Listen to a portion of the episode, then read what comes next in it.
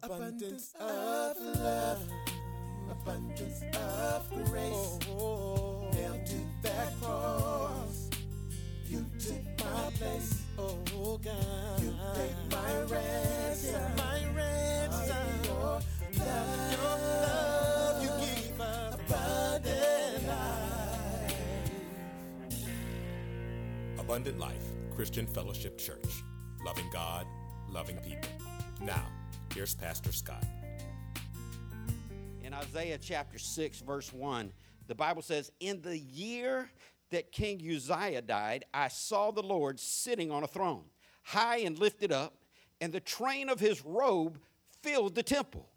Above it stood seraphim. Each one had six wings. With two he covered his face, with two he covered his feet, and with two he flew.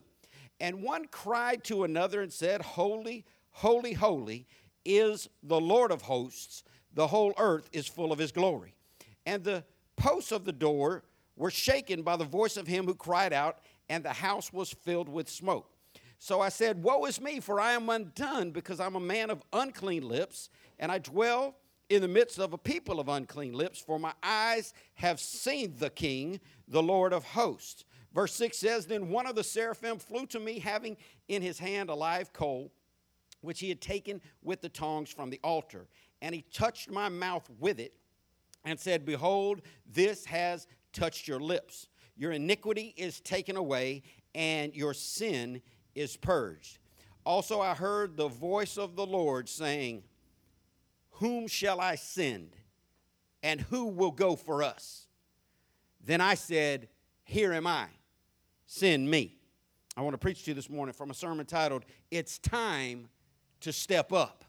Pray with me. God, thank you for your word.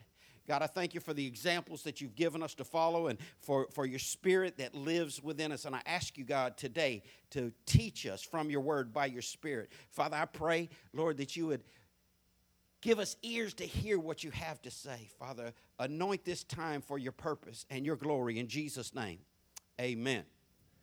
We've been talking all 2021 about it's time. We started this year with the theme of it's time because the Bible says that it's time for us to do and be all that God has called us to do and be. And I've shared with you before, but I want you to understand right off the bat this morning that procrastination is one of the devil's biggest tools to stop you.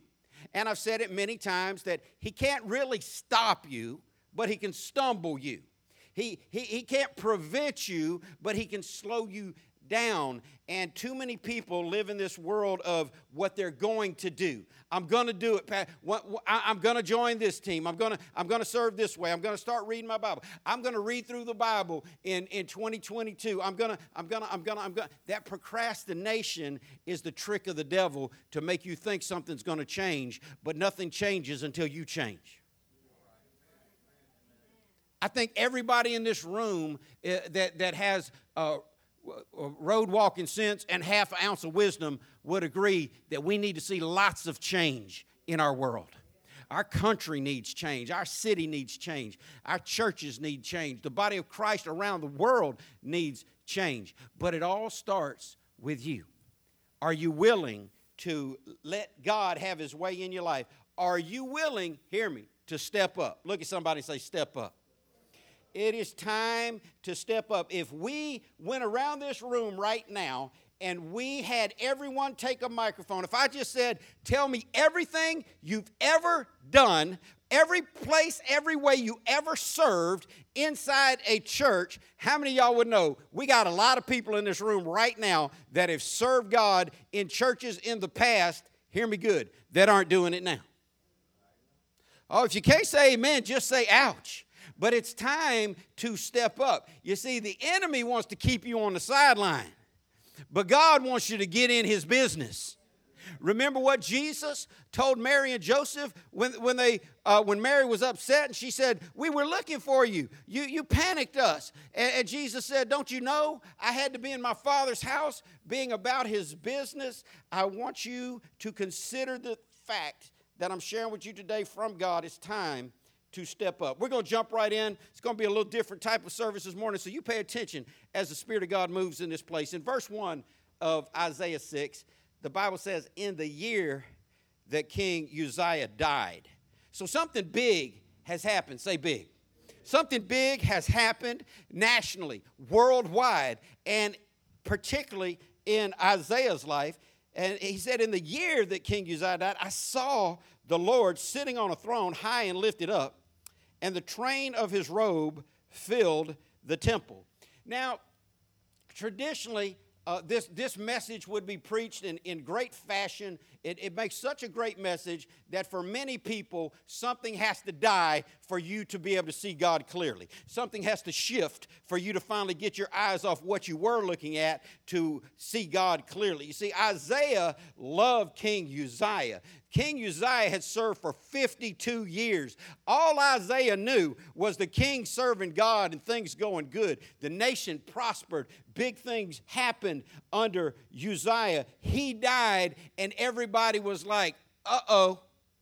What are we going to do? Now, in my house, I think I was the only one that liked it, but I used to make the kids listen to it all the time. Uh, spoiler alert, I'm not a Jacksonville Jaguar fan.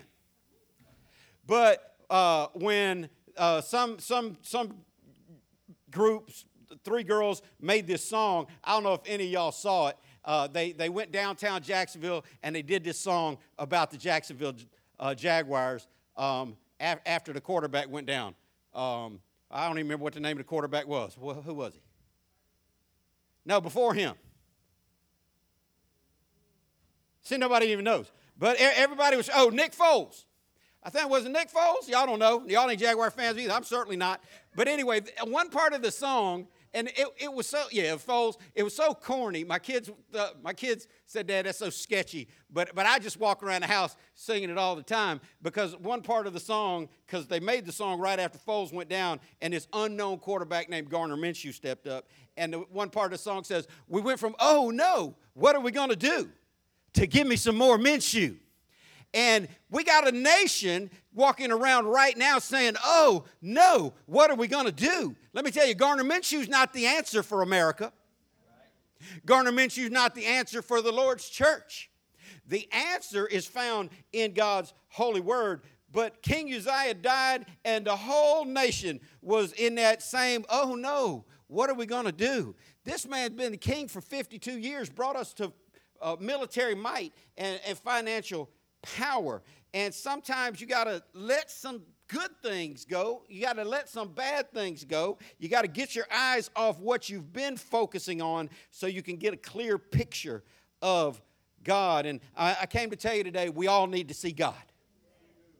We all need a revelation of who God is. And I'm not talking about with our natural eyes. The, the Bible says that no man has seen the fullness of God and lived. You, God is, listen, if you think God showed up to you in your bedroom one day, I, I, I just want to ask you, please stop eating Chinese food within three hours of going to bed. Get off Mexican food, spicy food. Um, now, I'm not saying God can't give you a vision, but the Bible says that no one has seen God and lived not in his fullness. I'm not saying you need to see him with your natural eyes. I'm saying we need to see God with our spiritual eyes. We need to be aware of his presence, his purpose, and his plan. We need to get a clearer revelation of who God is and what God is expecting from us. I'll give you a hint. He wants us to step up. He wants us to step up. Remember, if you work your whole thought process spiritually around the fact that God never changes. What he did before, he'd do now. It, it would have answered that question all those people made that money off of, selling t shirts and wristbands and, and lunchboxes, WWJD. What would Jesus do? He'd do today exactly what he did 2,000 years ago because he never changes and God never changes. I want you to remember that as you process through life. I know there are people in this room that are believing God for a greater manifestation of who He is. And I want you to know just as Isaiah saw the Lord, just as Moses saw the Lord, just as Jacob wrestled with God and held on looking for more of God, we can too. Acts 10:34 Peter said, "I see very clearly that God doesn't show partiality.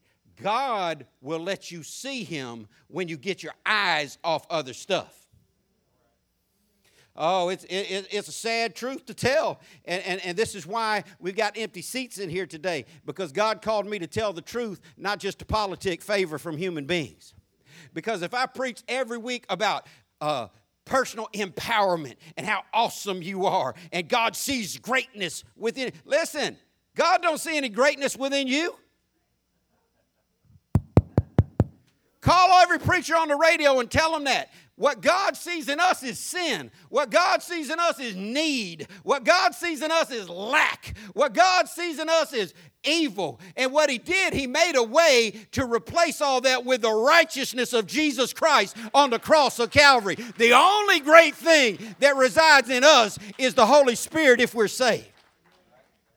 How, how did we go in, in 2,000 years from God inspiring the, the Apostle Paul to say, There's no good thing in me, to every message I hear being preached on TV is, You are somebody, and God needs you. Let me, let me get off that and keep going. God doesn't show partiality. What He did for others, He'll do for you. And Isaiah saw the Lord. And I'm telling you, if you get a glimpse of God, it'll change your life. Uh, I started to say it changed your life forever, but I, I'm living proof that that's not necessarily true. How, how, how, many y'all ever went to a conference? How many y'all ever got along with God in your bedroom? How many y'all ever had a church service where the Spirit of God actually touched you and moved on you, and you just felt you knew that you had done uh, had an experience with God, and you thought, "I'll never be the same." I've, I've left conference after conference. I remember one year, Pastor Gene and I went to Manpower together, and we were driving back, and I told him, I said, "Preacher." God, God has, has, has just worked a work in me. I'm never going to be the same. About two weeks later, I was the same. but but God will reveal Himself to us. It will change you, but you can't live off last year's revelation.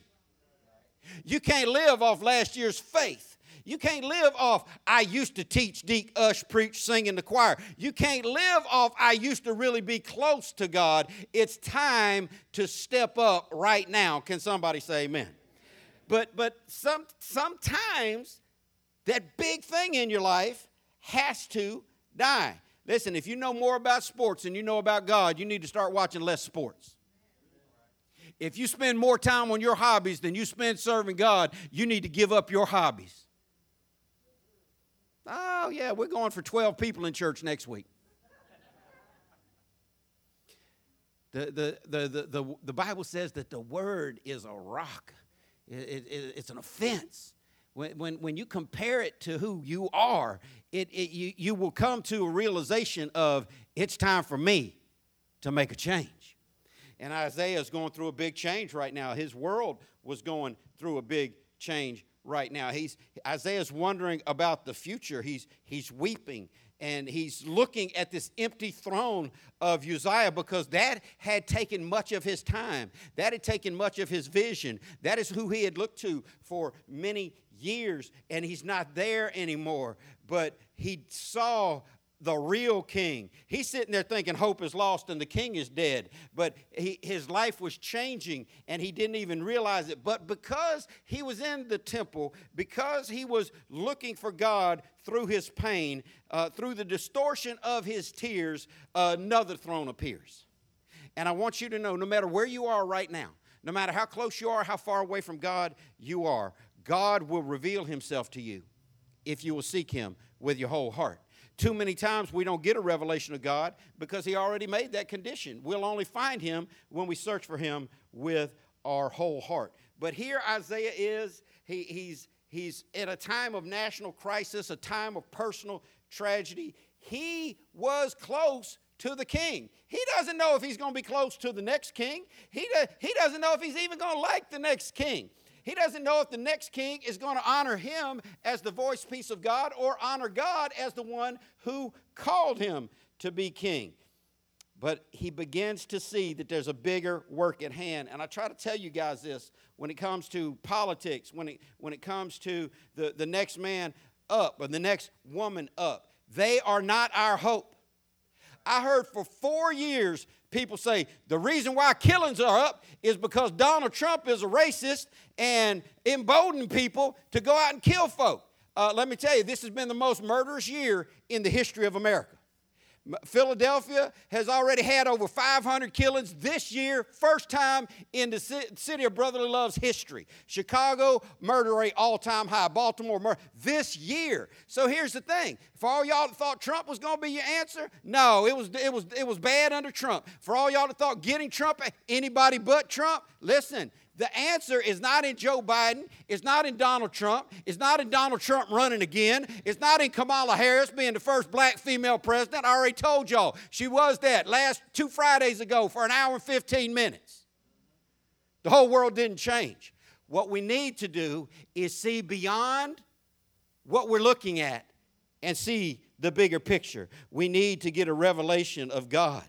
It's in these times of personal tragedy, national tragedy, bewilderment, that you can get a clear picture of God if you will look. And I promise you, our greatest need is not for the dollar to recover. I told y'all the Sunday after the election happened that you could kiss gas under $2 goodbye. Anybody remember me saying that? You won't see gas under $2 no more. Now, gas in, in uh, New York is $5 a gallon, and you can say, well, I'm glad we don't live in New York. Listen, I paid uh, $3.97 for gas last week. You're like, oh, well, you need to shop where I shop. Listen, $3.97 is coming to where you shop. But our greatest need is not lower gas prices. Our greatest need is not a better president. Our greatest need is not a different president. Our greatest need is, is not a, a wholesale change politically. Our greatest need is that the people who say that they know God to step up and start being who God called them to be. Listen to Isaiah 6 2. Uh, the Bible says, Above it stood seraphim. Each one had six wings. With two, he covered his face. With two, he covered his, uh, his feet. And with two, he flew. Listen, nowhere in the Bible does it say that we're going to be angels. Stop thinking that when you die, you're going to get your wings and sit on a cloud and play a harp. That's not going to be our job. That, that's, that's some of what angels do, but that's not going to be what we do. Verse 3 says, And one cried to another and said, Holy, holy, holy is the Lord of hosts. The whole earth is full of his glory. Now, this is a lot of preaching in this one verse. I could take the whole hour and be on this one verse, but I'm not going to because I told you we're looking at Isaiah 6 in a little different light this morning. But I don't want to rush by it without pointing out to you that what they were saying about God is not loving, loving, loving. It's not inclusion, inclusion, inclusion. It's not racial harmony, racial harmony, racial harmony. It's not social justice, social justice, social. It, it's not politics, politics, politics. It's not wealth and privilege. It's not health, wealth, and prosperity. It is holy, holy, holy. The Bible says God's name is holy. And until we get a revelation of the holiness of God, we will never move one step closer to who He is. God is holy, and we are not. Let, us move on. I, I, always tell you when, when you read the Bible, pay attention to the punctuation. Stop on these phrases and pause on them. Consider them. Don't just rush through them. But look at the last phrase in verse 3 The whole earth is full of his glory. Now, if I had asked you this question without reading this verse, if I had asked you, Is the whole earth full of God's glory? The crack house, the hoe house, yo house.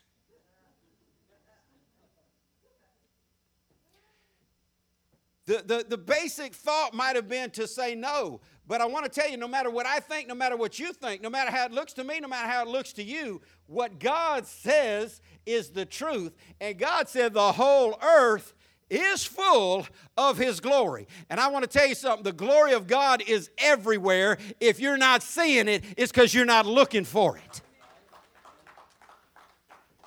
And if you're sitting there thinking, well, who is he saying ain't seeing God's glory?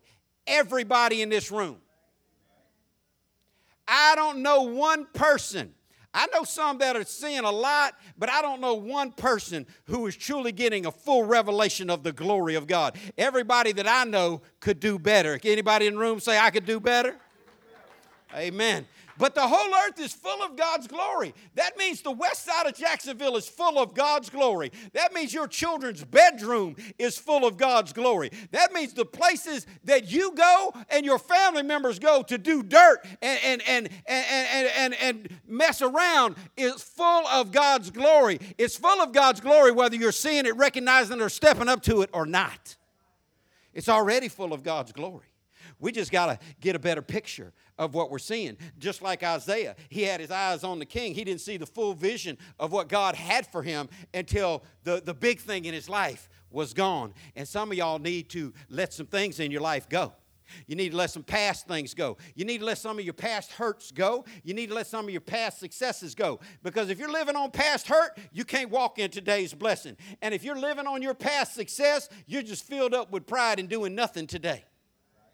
The Apostle Paul, they, they thought he was uh, the greatest human being on two feet, and he was the most anointed man on the planet during his day. He was the chief apostle, and God used him to shake multiple continents for Christ and to write half of the New Testament. He was awesome. But when the people in Philippi told him, uh, you're, you're, you, you're, you're already everything anybody could ever hope to be. He said, No, I haven't arrived. I haven't attained. I haven't gotten to that place yet. Then he said, But this one thing I do. Now, listen, if you're ever in a class, if you're ever in, uh, in, in an academic setting and the teacher, the professor says, This is something you're going to see on the test, you need to write that down.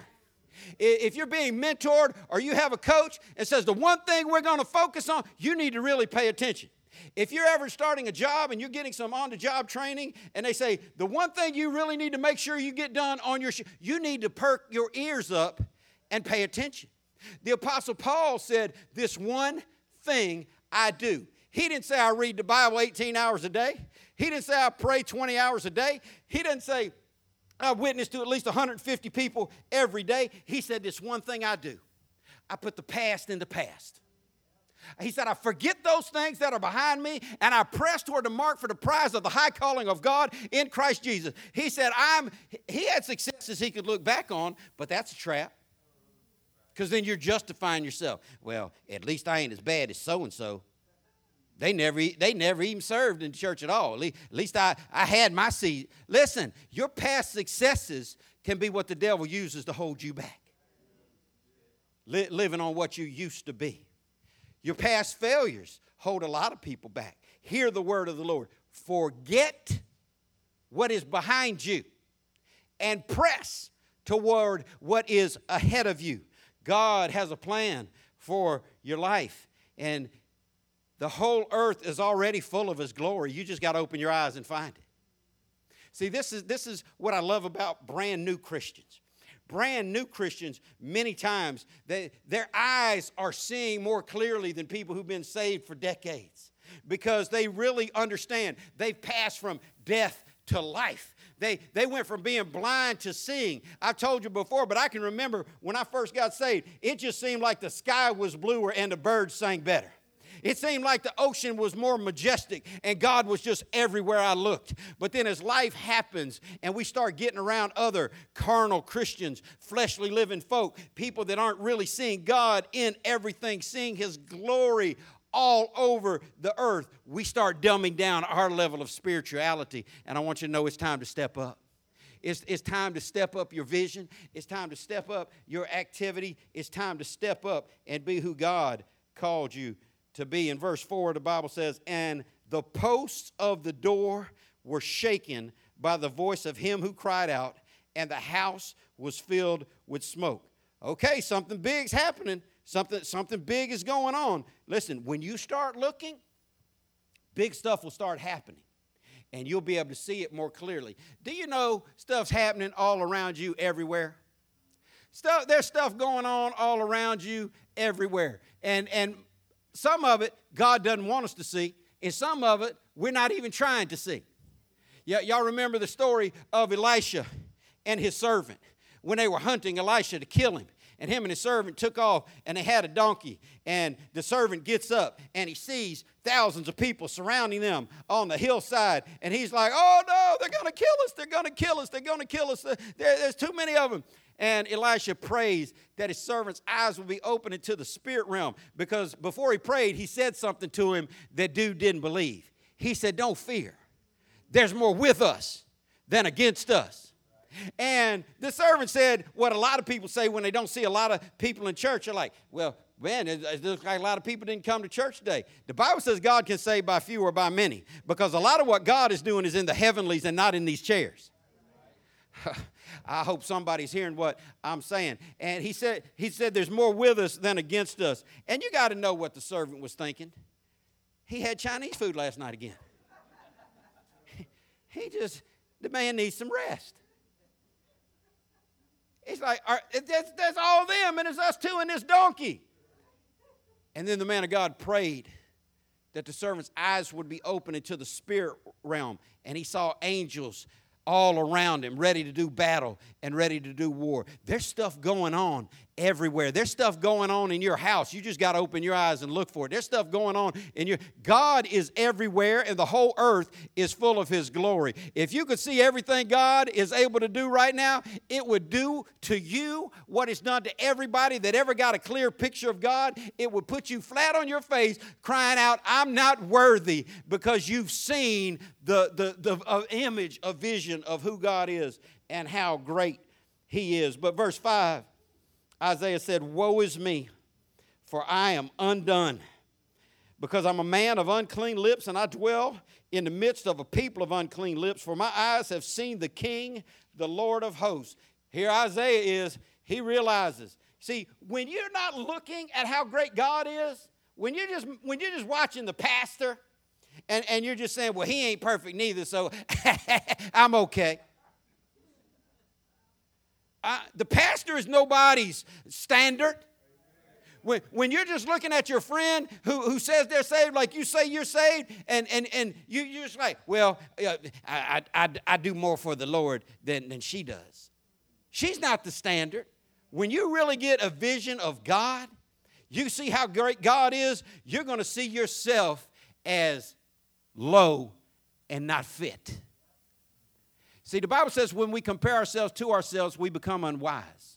But when we realize that God is our standard, we realize that we are undone, that, that we have a long way to go, that we need to step up. I love what uh, the, the great preacher Charles Haddon Spurgeon said. He, he said, God, he said, undone is not a bad place to be because God will never do anything with us until he has, first of all, completely undone us.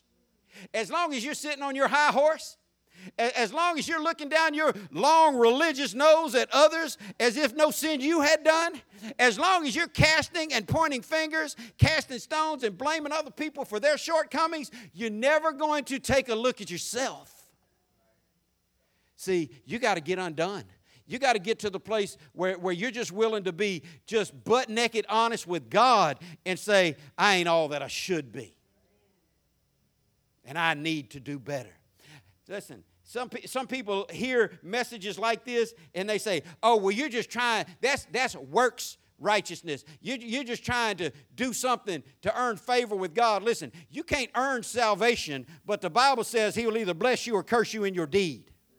The Bible says that every believer will stand before the judgment seat of Christ to receive uh, judgment for the things that they've done in this life. Don't think that I'm saved and it don't matter if I serve him. The, the, the most uh, one of the two primary words, and we've looked at this in our worship series, one of the two primary words in the New Testament for worship. One is proskuneo, which is to lay at the master's feet like a dog licking his hand, because the dog knows if I'm going to get fed, touched, played with, any good thing is going to come from my master. That was the Greek imagery for worship. The other was latreuo. And latreuo means to show your love and adoration for someone else by the service that you provide for them. Let me hold that door for you. Let me fix that plate for you. Let, let, let, let me carry that load for you. It is unnatural to love someone and not serve them. Mm, y'all quiet on me. Go ahead and try that in your marriage. See how that lasts. Go ahead and be that man. Go ahead and be that husband, man, that says, Well, I told her I loved her when I married her. She ought to know it. Now, you ought to show it.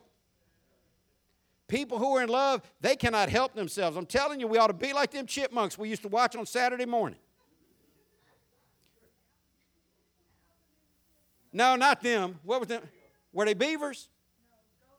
Gophers. After you. Oh, by no means. After you. I wouldn't dare. You first. How many y'all remember them chipmunks, gophers, pigeons, whatever they were?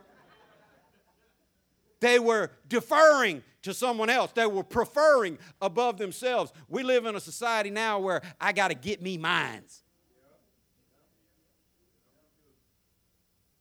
That's not God. That's not the kingdom of God.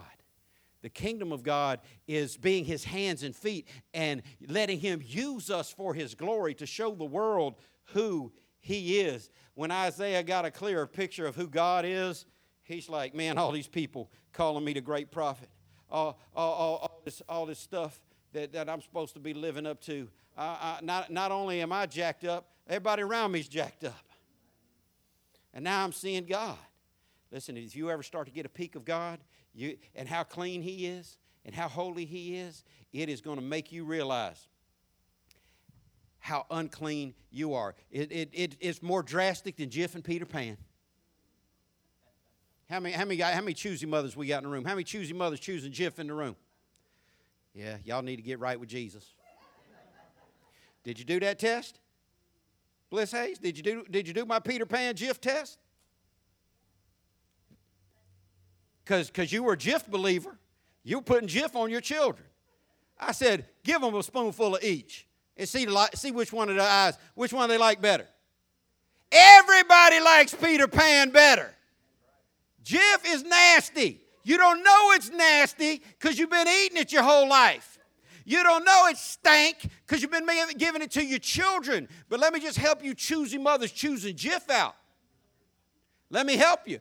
Peter Pan has three times more oil and sugar in it than Jif has, and it tastes better. You don't know how bad you. Jessica's shaking her head. I, will buy you the Peter Pan and the Jif. Take, get a receipt from me. Get, get them kids. I'm telling you, you don't know how bad what you got is until you get something better. You too, Stacy Green, shaking your Jif head. Bliss, if she, ta- if she lets them taste Jif and then lets them taste Peter Pan, is it going to be a small difference or a big difference?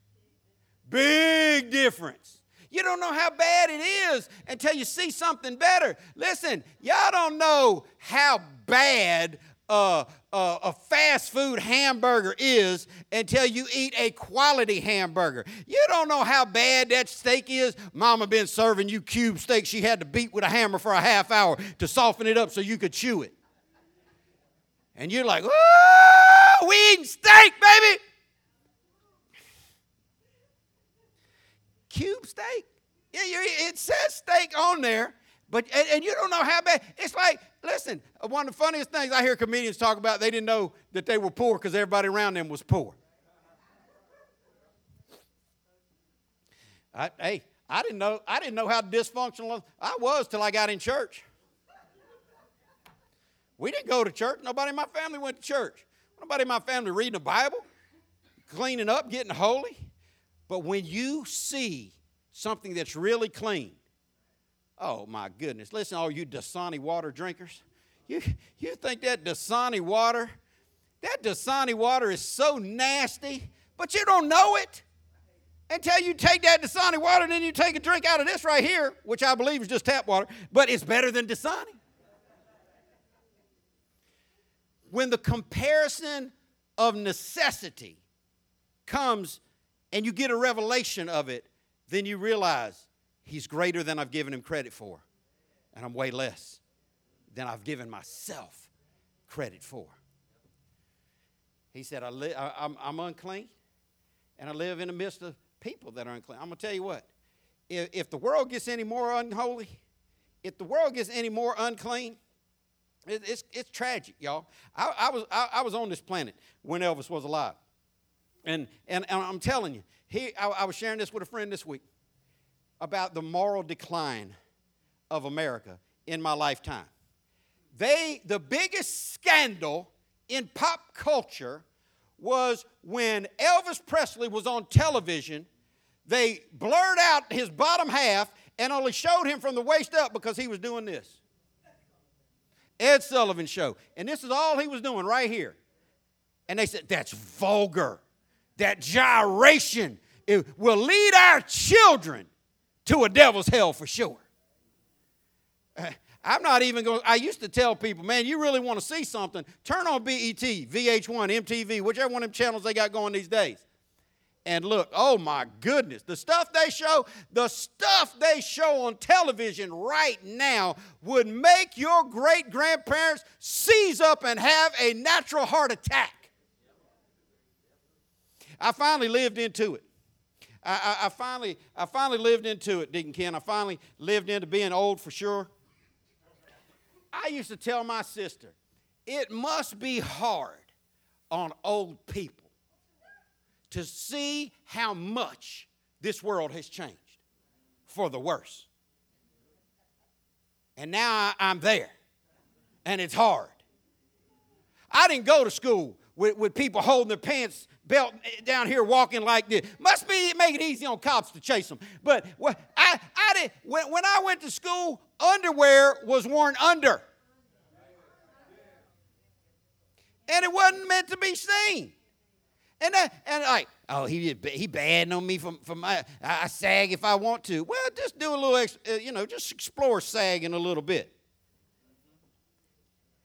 find out that, you know, that, that, that's, that's something that the gay population made popular in America. Follow that trend if you want to. I'm not just here to get on sagging pants and lack of morality. What I'm here to tell you is God is way cleaner than we are.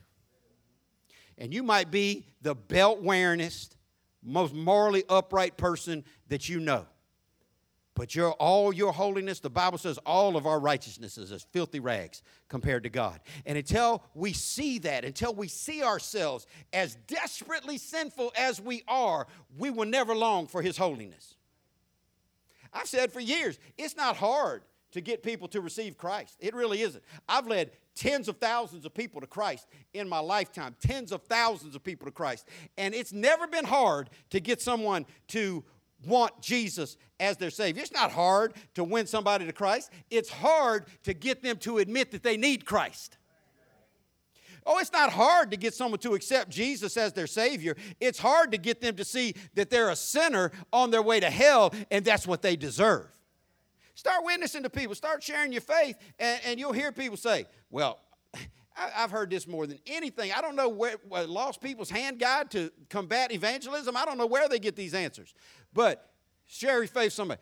Uh, do, do, you re- do you believe that you're a sinner? Well, I never killed anyone.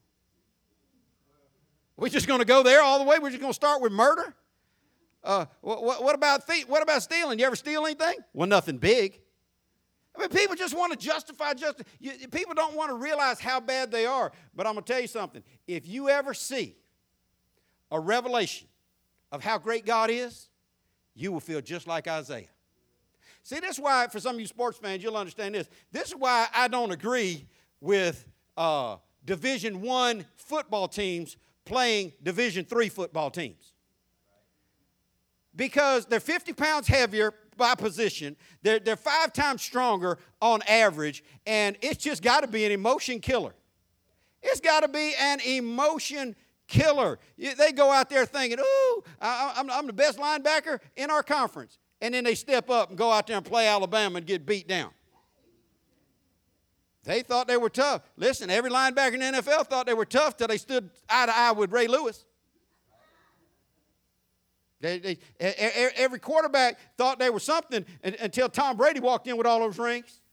When you see how great God is, you ought to realize I'm undone. I'm jacked up, and I'm living around a bunch of people that are jacked up. But I want to tell you something. Here, here's some great news for you.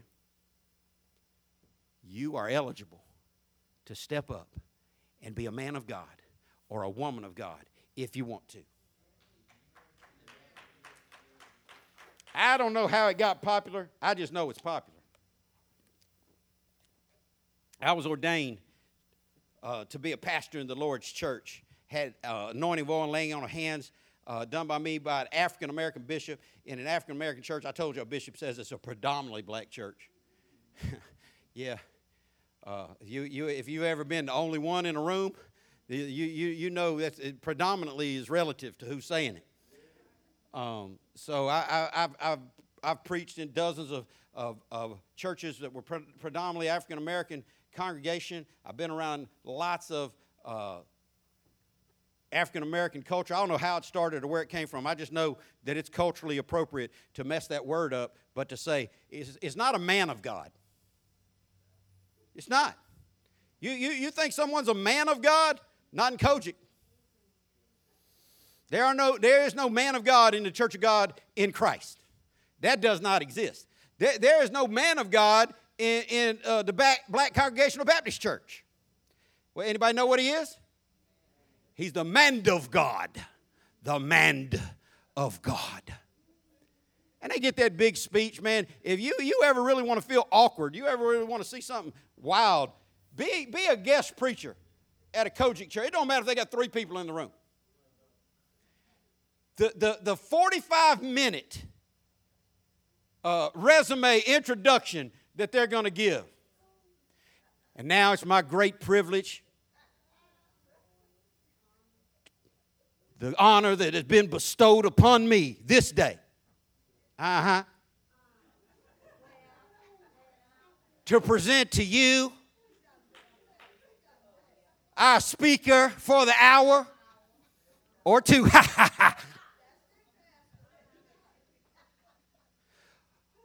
a true apostle, a general in the faith.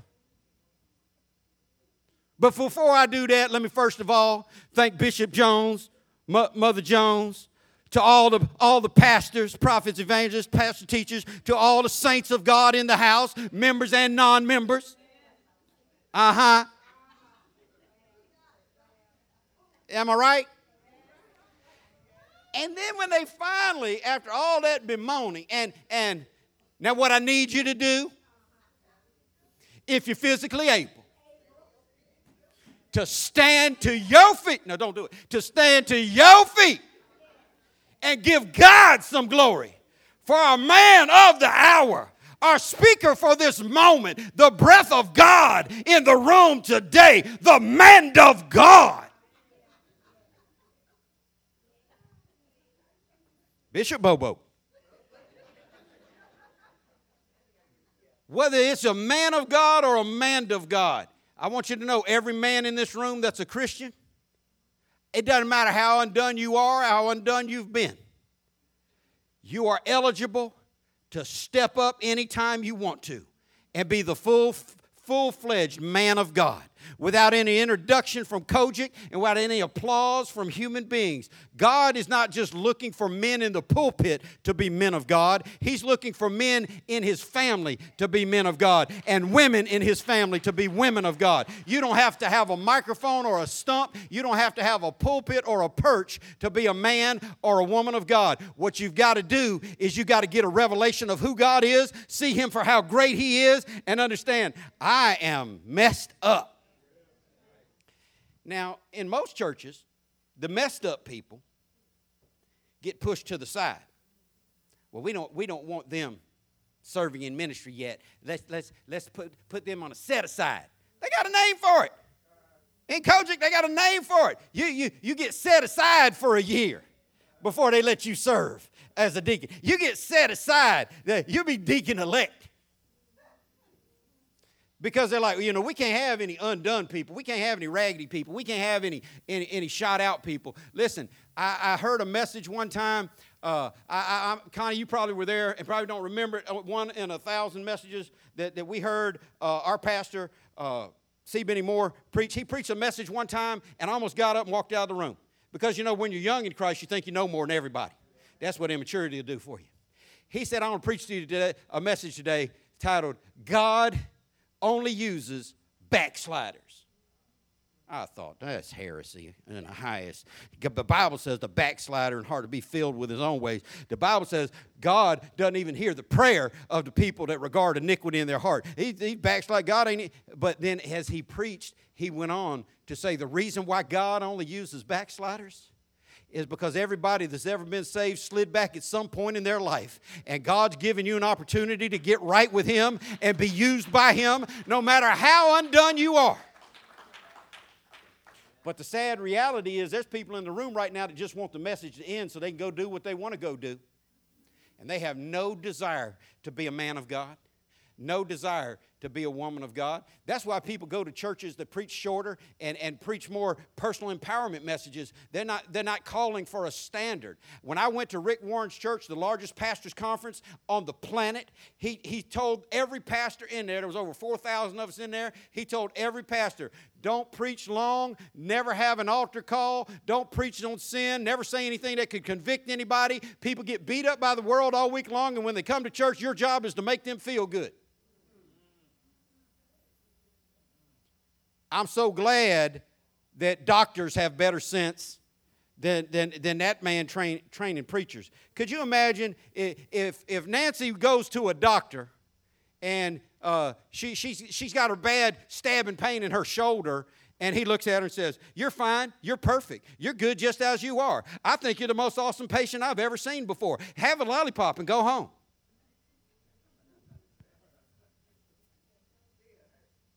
Nobody's getting better under that lie. Nobody's getting better uh, under that foolishness. But there are people in this room, you don't want to be a man of God or a woman of God. Let me tell you this for sure. Hell is hot and eternity is long. And if you don't choose God, there's only one alternative to choosing God, and that's a lifetime of punishment in the devil's hell. Mm, that's not popular, but it is the truth. In verse 6, the Bible says, Then one of the seraphim flew to me, having in his hand a live coal which he had taken with the tongs from the altar, and he touched my mouth with it and said, Behold, this has touched your lips. Your iniquity is taken away, and your sin is purged. Look what happened. Isaiah got a picture of God because he saw how clean God was, he saw, saw how unclean he was, and he confessed his sinfulness, and God See in the text, did everything for him to be clean. Isaiah didn't have to walk on broken glass. He didn't have to get in a set aside program for six months so that everybody could make sure he was legit. He didn't have to be on a waiting time frame for anybody to believe in him. God did all the work. This angel took a coal, touched it to his mouth, and God declared him clean. I want to tell you something. It's very similar to what God will do for you. The Bible says if you'll confess your sins, God is faithful and just to forgive you of your sins and cleanse you from all unrighteousness. You don't have to live with the guilt and the shame that you're living with right now, hoping nobody finds out how raggedy you really are, hoping that nobody ever sees you get exposed publicly. You don't have to live being an unprayerful, unbible reading, non faith sharing person that you know you are deep in your own life. You can let God clean you up right now, and He'll do all the work, and you can be right before God. There's nothing like feeling right before God. verse 8, last verse. Also, I heard the voice of the Lord saying, Listen, if you want to know what God would say today, somebody tell us, what would God say today? What he's been saying, what he already said. He never changes. Do you know grandmama would tell you the same thing today if you came to her white tablecloth uh, lunch with dirty hands? She, she's just not going to look at you eat, eating her on her tablecloth with dirty hands. She's going to say the same thing to you that you came last time. God is going to tell you the same thing he, today that he was saying thousands of years ago, and he's going to keep saying it because he never changes. And here is what the voice of the Lord said whom shall I send? And who will go for us? A lot of teaching in that verse right there. That's proof positive that Jesus was alive before Bethlehem. There's proof positive that Jesus didn't come into existence as a baby. He came into manifestation as a baby, but he had long since existed before the earth began in eternity with God. God here talking to Jesus, who, will go for us? And look what Isaiah said Here am I, send me. Same thing happened with Abraham. God, God said, who, who will I send? Abraham said, Here am I, send me. The Bible says the eyes of the Lord roaming to and fro throughout the earth, looking for one person whose heart is loyal to him so that God could show himself strong on their behalf. God wanted to show himself strong in, in this day and age through Isaiah. God wants to show himself strong in this day and age through you. But is your heart loyal to him? Do you desire to be useful in God's kingdom? Isaiah, he wasn't ready to be all God wanted him to be while he was still focused on the wrong thing. Something had to die so he could get his eyes on the right person. Something had to change. And listen, I don't know what needs to change in your life. I don't know who you need to kick out of your life. I don't know what you need to kick out of your life. I don't know how you need to make your transition, but I'm telling you this today. If you will change to be who God wants you to be, He will touch you, He will clean you up, and He will use you for His glory. You've done nothing to disqualify yourself. The Bible says the gift and calling of God are without repentance. God will not change his mind about loving you. God will not change his mind about creating you. God will not change his mind about the gifts that he has put into you. But your blind spots have got to be dealt with. Stop acting like you're better than you are. And I'm not just preaching to you, I'm preaching to myself. And so many times you just hear an hour long rendition of what God's been doing in me all week, all month, all year repentance and cleansing has to take place before you can walk in your destiny. Some of you, honest to God, if the truth was told, you really want to see God. You really want to see America turn to God. You really want to see your family get saved. But what are you doing in all of your dysfunction and brokenness? God is looking for somebody. God is still in heaven. Whom shall I send? If God was in this room right now, Here's the question he would ask Who will go for us? Who will go for us? So the question is Will you? Will you go for God? Will you be the one?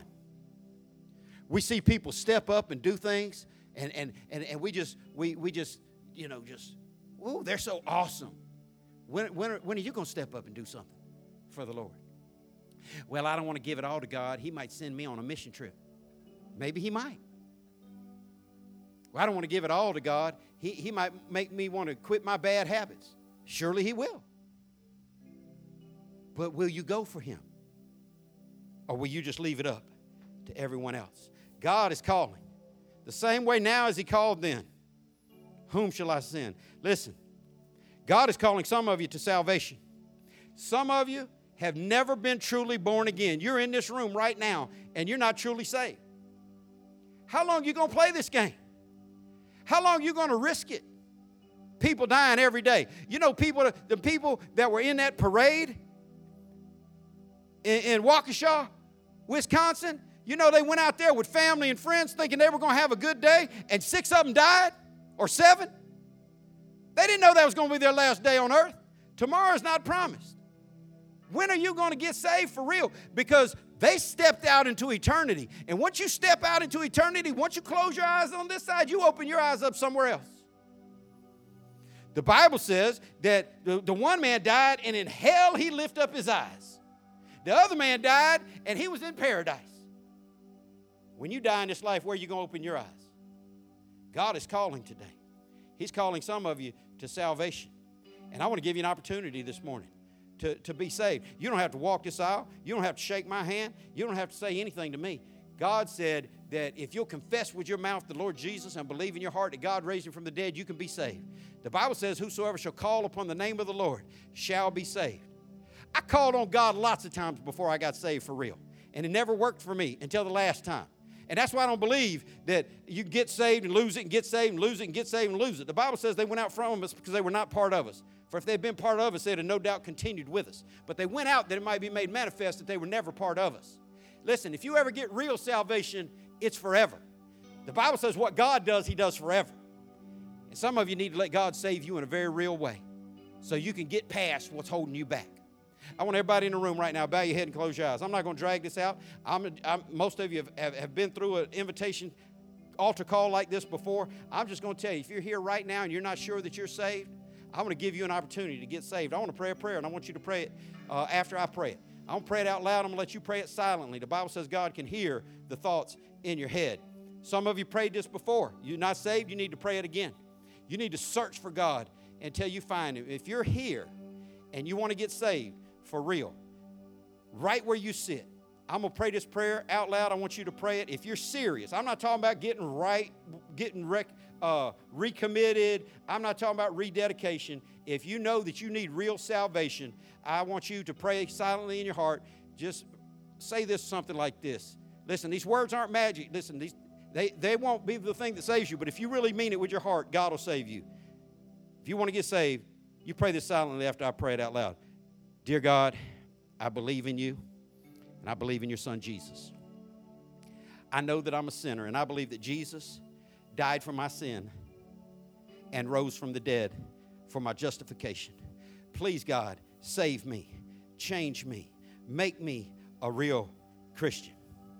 If you just prayed that prayer or something like that and you meant that and you're serious about it, the, the, the, Bible says that God doesn't call secret disciples. Whosoever believes in him should not be ashamed. If you just if you just prayed that prayer and you meant it, I just just as a way of testimony, I just want you to slip your hand up, put your hand up, put it right back down. Say, I prayed that prayer. All right, all right, okay, okay, all right. People all over the room saying that they prayed that prayer. Listen to me. What you need to do, you need to get serious about your faith.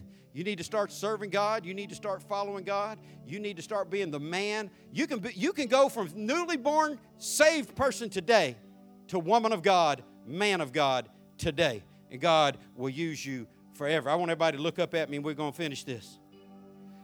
There is a place for you to serve God right here at Abundant Life.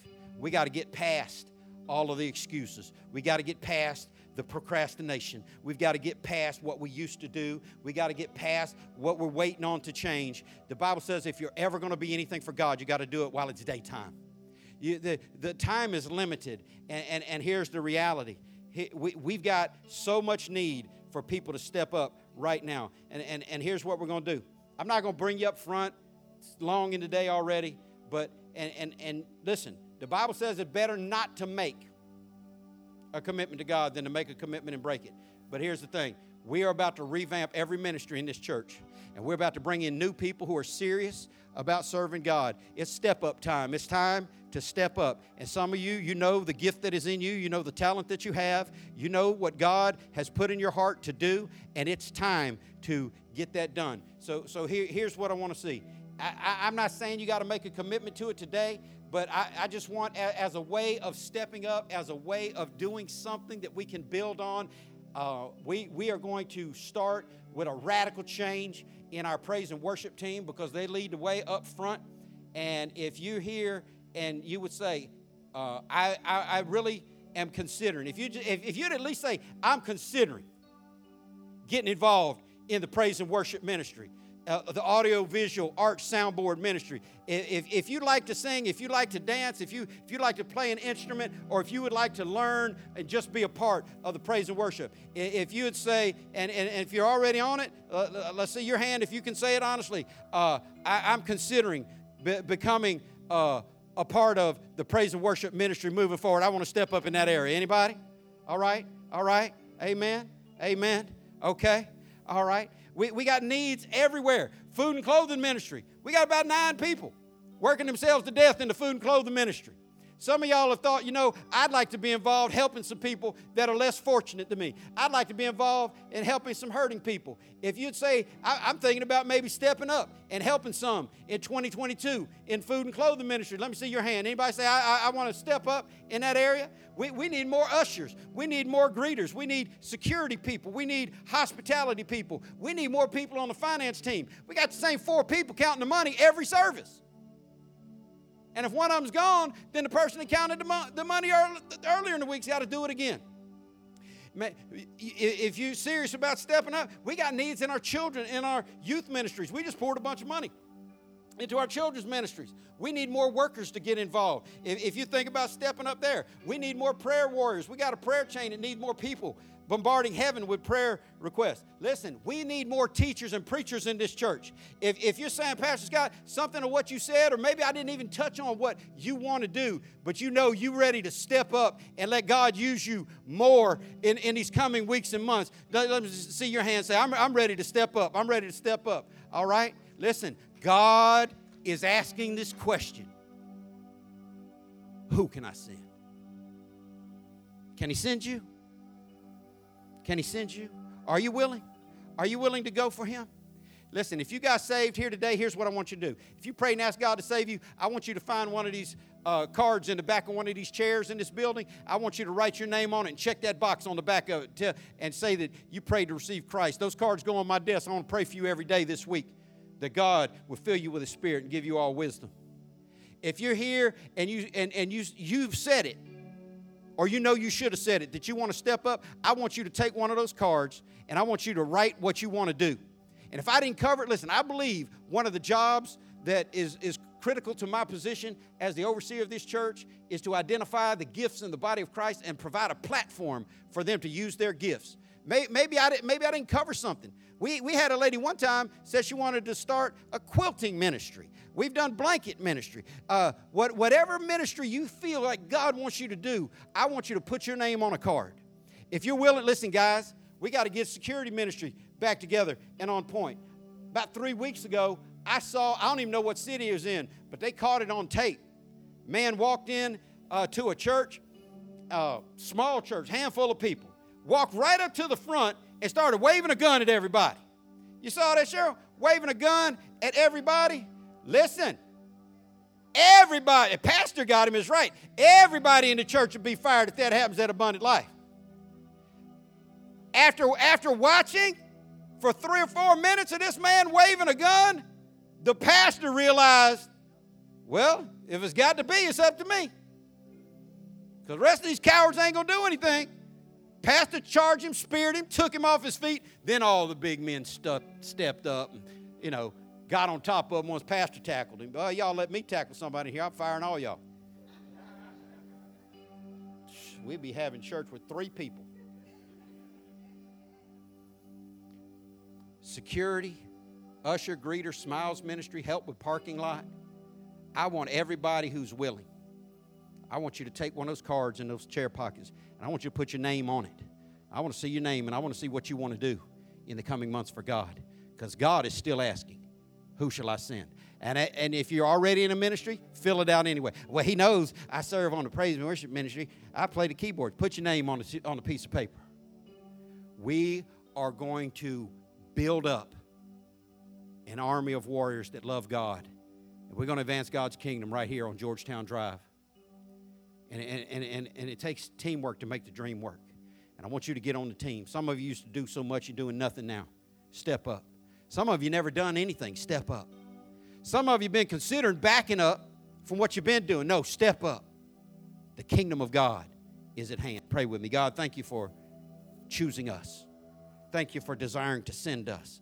God, I pray that you would lead your children to step up today, to take those cards, put their name on it, write down what area they want to serve in.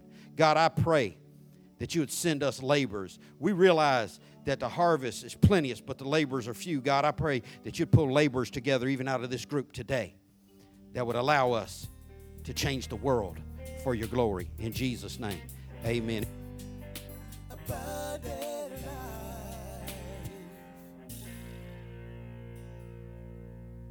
Thank you for listening to the ALCF Sound Doctrine Podcast and visit us on the web at alcfnow.org. Your financial support for this ministry allows us to share the gospel around the world. Your support is greatly appreciated. If you would like to give a donation, please go to alcfnow.org. Abundant Life Christian Fellowship Church, loving God, loving people.